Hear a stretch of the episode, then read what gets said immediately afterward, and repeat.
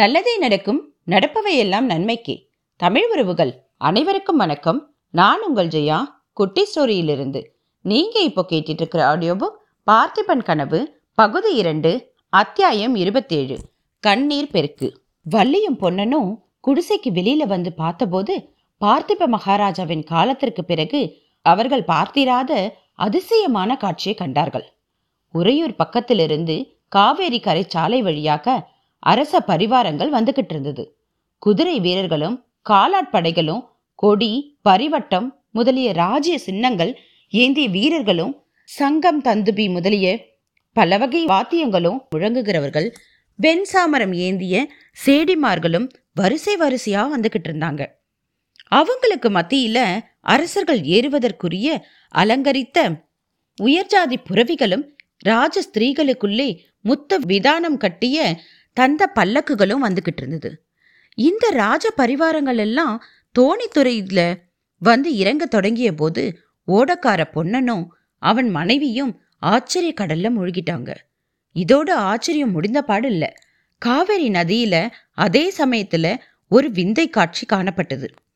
உறையூர் பக்கத்துல இருந்து அலங்கரித்த பல படகுகள் அன்னப்பட்சிகளைப் போல மிதந்து கிழக்கு நோக்கி வந்துகிட்டு இருந்தது. அதுக்கு நடுவுல சிங்கக்கொடி பறந்த அழகிய படகை பார்த்ததும் சக்கரவர்த்தியும் அவருடைய பரிவாரங்களும் தான் வருகிறார்கள்னு பொன்னனுக்கு தெரிஞ்சிடுச்சு. ஒருவேளை அந்த படகுகள் எல்லாம் இந்த தோணித்துறைக்கு தான் வருமோ என்று பொன்னன் எண்ணமிட்டுக்கிட்டு இருக்கும்போது படகுகளின் திசை போக்கு மாறுச்சு. காவிரியை குறுக்கே கடந்து வசந்த தீவை நோக்கி அது செல்ல தொடங்குச்சு. ஓஹோ, சக்கரவர்த்தி வசந்த தீவுக்கு ஏன் போறாரு? ஒருவேளை மகாராணியை பார்க்க போறாரோ என்று பொன்னன் நினைத்தான். உடனே தோப்பில் வந்து இறங்கிய வீரர்களிடம் நெருங்கி போய் விசாரித்தான். அவன் எண்ணியது உண்மை என்று தெரிந்து சக்கரவர்த்தியுடன் குந்தவி தேவி, சிறு தொண்டர், அவருடைய பத்தினி முதலியோர் அருள்மொழி ராணியை பார்க்க வசந்த தீவிற்கு போகிறார்கள் என்று அறிந்தான்.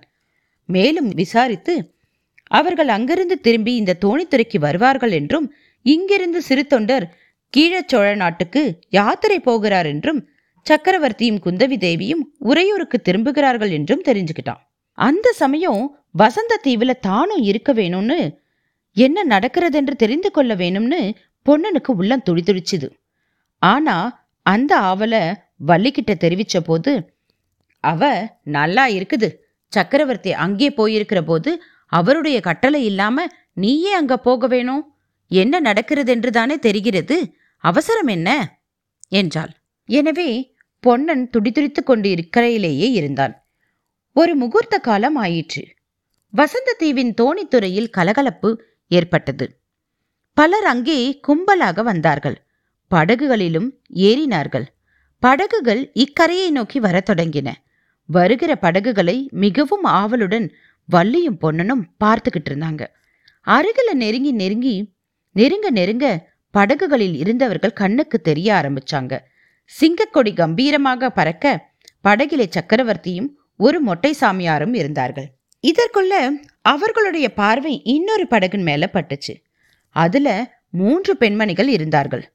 ஒருவர் தான் குந்தவி தேவி, இன்னொருவர் சிவவிரதம் பூண்ட மூதாட்டி. ஆனால் 3ஆவது யார்? இதென்ன விந்தை? அருள்மொழி தேவி போல் அல்லவா இருக்கிறது? ஆமாம், அருள்மொழி தேவியேதான். படகு கரையை அடைந்து எல்லோரும் இறங்கிய போது பொன்னனும் வள்ளியும் வேறு யாரையும் பார்க்கவும் இல்லை, கவனிக்கவும் இல்லை. அருள்மொழி தேவியின் காலில் விழுந்தெழுந்து அவள் முகத்தையே பார்த்து கொண்டு திகைத்து நின்றார்கள். அருள்மொழி தேவி அவர்களை நோக்கி தழுதழுத்த குரலில் கூறினாள், பொன்னா, வள்ளி, என்னால் இங்கே தனியாக காலம் கழிக்க முடியவில்லை. நான் திவ்ய ஸ்தல யாத்திரை போகிறேன். நீங்கள் என்னை பற்றி கவலைப்பட வேண்டாம். இந்த தோணித்துறையிலேயே இருந்து கொண்டிருங்கள். ஒருவேளை எப்போதாவது மறுபடியும் திரும்பி வந்தால். இச்சமயம் பொன்னன், வள்ளி இவர்கள் கண்களில் கண்ணீர் பெருகுவதை அருள்மொழி தேவி கண்டதும் அவளுக்கும் கண்களில் நீர் துளிர்த்தது. பேச முடியாமல் தொண்டையை அடைத்தது. பக்கத்தில் இருந்த சிவவிரதையின் கரத்தை பிடித்து கொண்டு மேலே நடக்க தொடங்கினாள். அன்றைய தினம் அந்த காவேரி கரை தோணித்துறையின் கண்ணீர் பிரவாகம் ஏராளமாய் பெருகி தண்ணீர் பிரவாகத்துடன் போட்டியிட்டது. சக்கரவர்த்தியும் சிறு தொண்டரும் பிரிந்த போது அவர்களுடைய கண்களிலிருந்து கண்ணீர் பெருகிற்று. சிறு தொண்டரின் பத்தினியிடமும் அருள்மொழி தேவியிடமும் குந்தவி விடைபெற்று கொண்ட சமயம் அவர்கள் எல்லோருடைய கண்களிலிருந்தும் கண்ணீர் ஆறாக பெருகிற்று. கிழக்கு திசை போகிறவர்கள் முதலில் கிளம்பினார்கள். சிறு தொண்டர் தனியாக ஒரு பல்லக்கில் ஏறி அமர்ந்தார். அவர் பத்தினியும் அருள்மொழி தேவியும் இன்னொரு பல்லக்கில் அமர்ந்தார்கள். சேடிகளும் பரிவாரங்களும் தொடர்ந்து வர, குதிரை வீரர்கள் முன்னும் பின்னும் காவல் புரிந்து வர சிவிகைகள் புறப்பட்டன. சிவிகைகள் சற்று தூரம் போன பிறகு பொன்னனுக்கு திடீரென்று ஒரு விஷயம் ஞாபகம் வந்தது. அவன் ஓட்டமாய் ஓடி அருள்மொழி இருந்த பல்லக்கின் நெருங்கினான். தேவியும் சிவிகையை நிறுத்தச் சொல்லி, பொன்னா என்ன இவ்வளவு படபடப்பு ஏன் என்றாள்.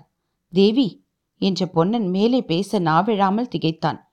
ஏதோ சொல்ல விரும்புகிறாய் போலிருக்கிறது, பயப்படாமல் சொல்லு, இந்த அம்மையார் இருப்பதினால் பாதகமில்லை என்றாள் ராணி. தேவி, பெட்டியை பற்றி சொன்னீர்கள் அல்லவா, என்ன கிடைத்து விட்டதா என்று ராணி ஆவலுடன் கேட்டாள். ஆமாம், இல்லை, சீக்கிரம் கிடைத்துவிடும் அதை என்று தடுமாறினான் பொன்னன்.